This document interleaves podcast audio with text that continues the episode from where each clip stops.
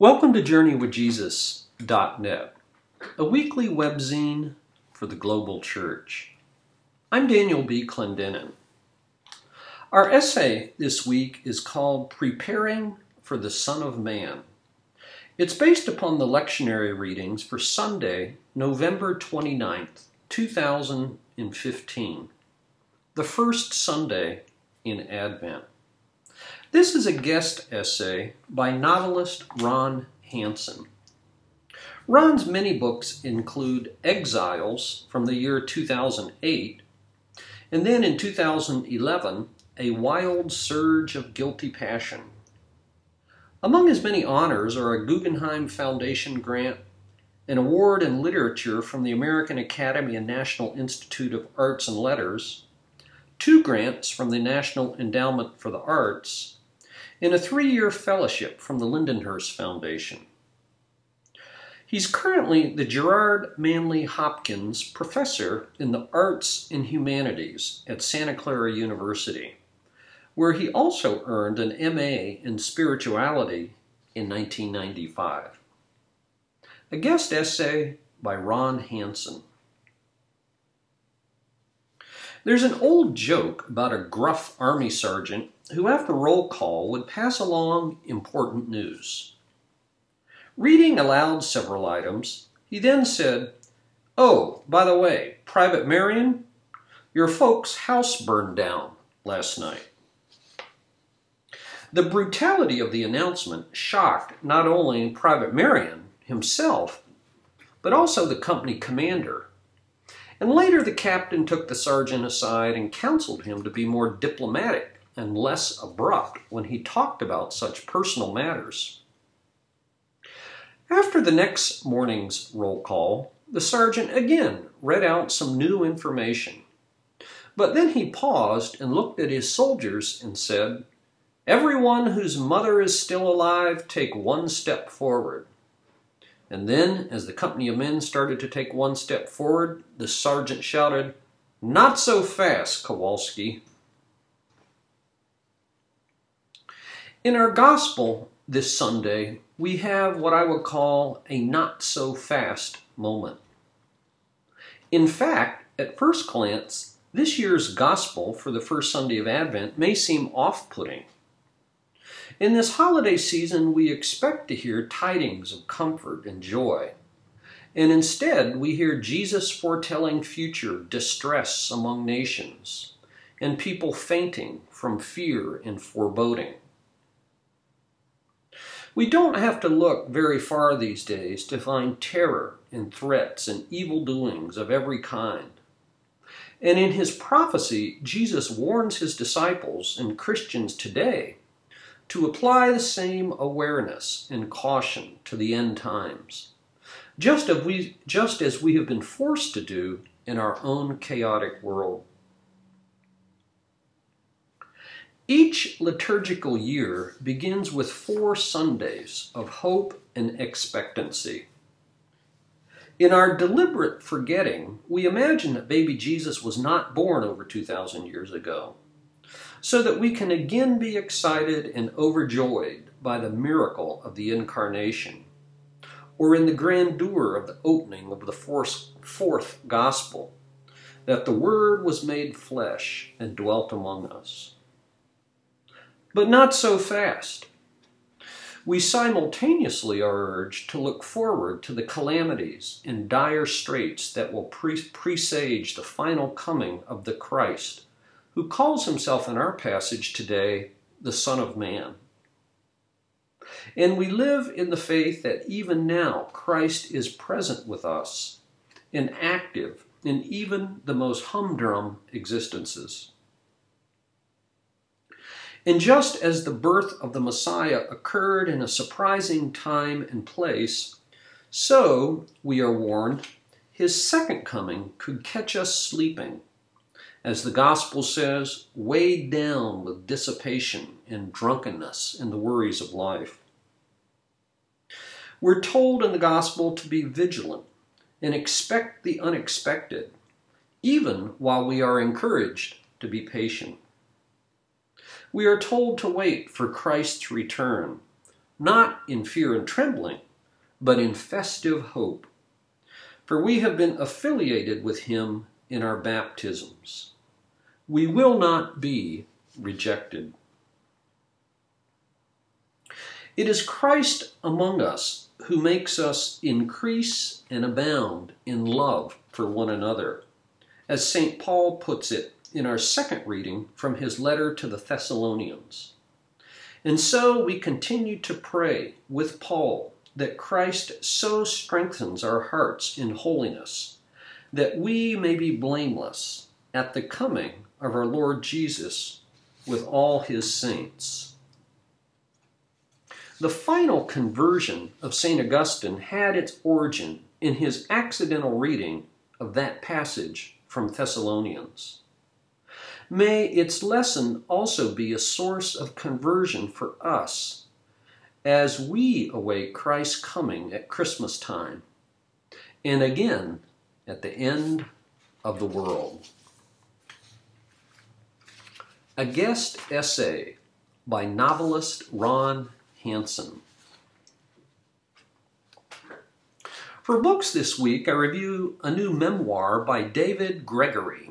It's called How's Your Faith? An Unlikely Spiritual Journey. New York, Simon & Schuster, 2015. This book is 276 pages. By the time he was a sophomore in college, David Gregory knew that he wanted to be a television journalist. He channeled his anxieties about his mother's alcoholism into a fierce ambition. He writes, Everything was subservient to my career. End quote. With the help of his father, who was a Los Angeles producer and agent, he succeeded even beyond his lofty imagination.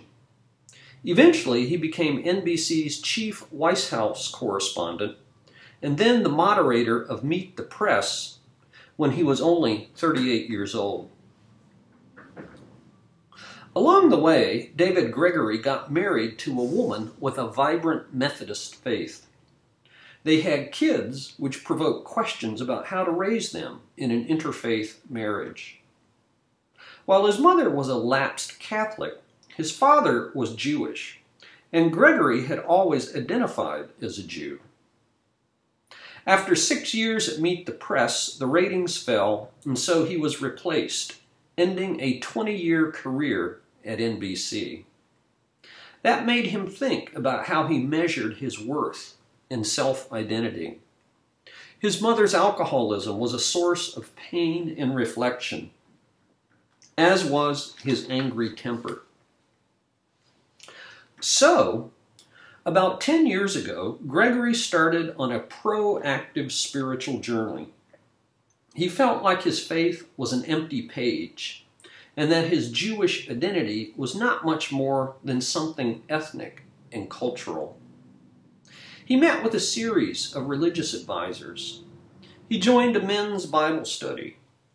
He was intrigued by a very pointed question from the former President George Bush, who asked him Gregory, how's your faith?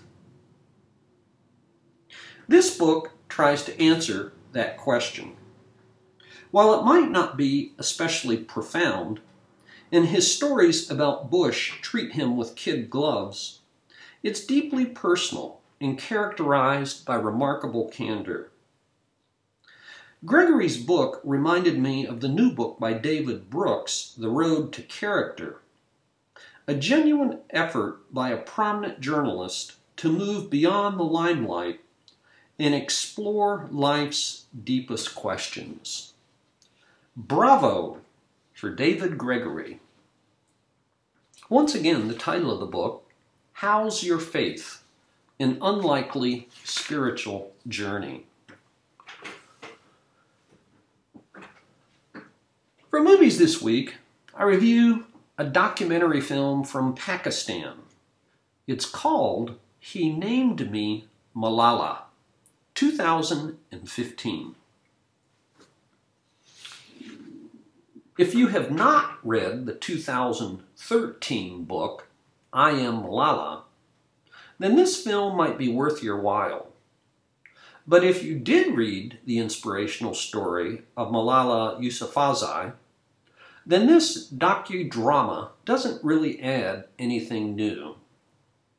The movie combines archival footage, photographs, filming her unusual family life in England, and even animation. In this awkward telling, she's both a global activist and a giggly teenager. A few current scenes take us with Malala to places like Syria, Nigeria, and Kenya. But most of the movie is old history of how she was 11 years old when the Taliban took over her Swat Valley in northwestern Pakistan in 2008.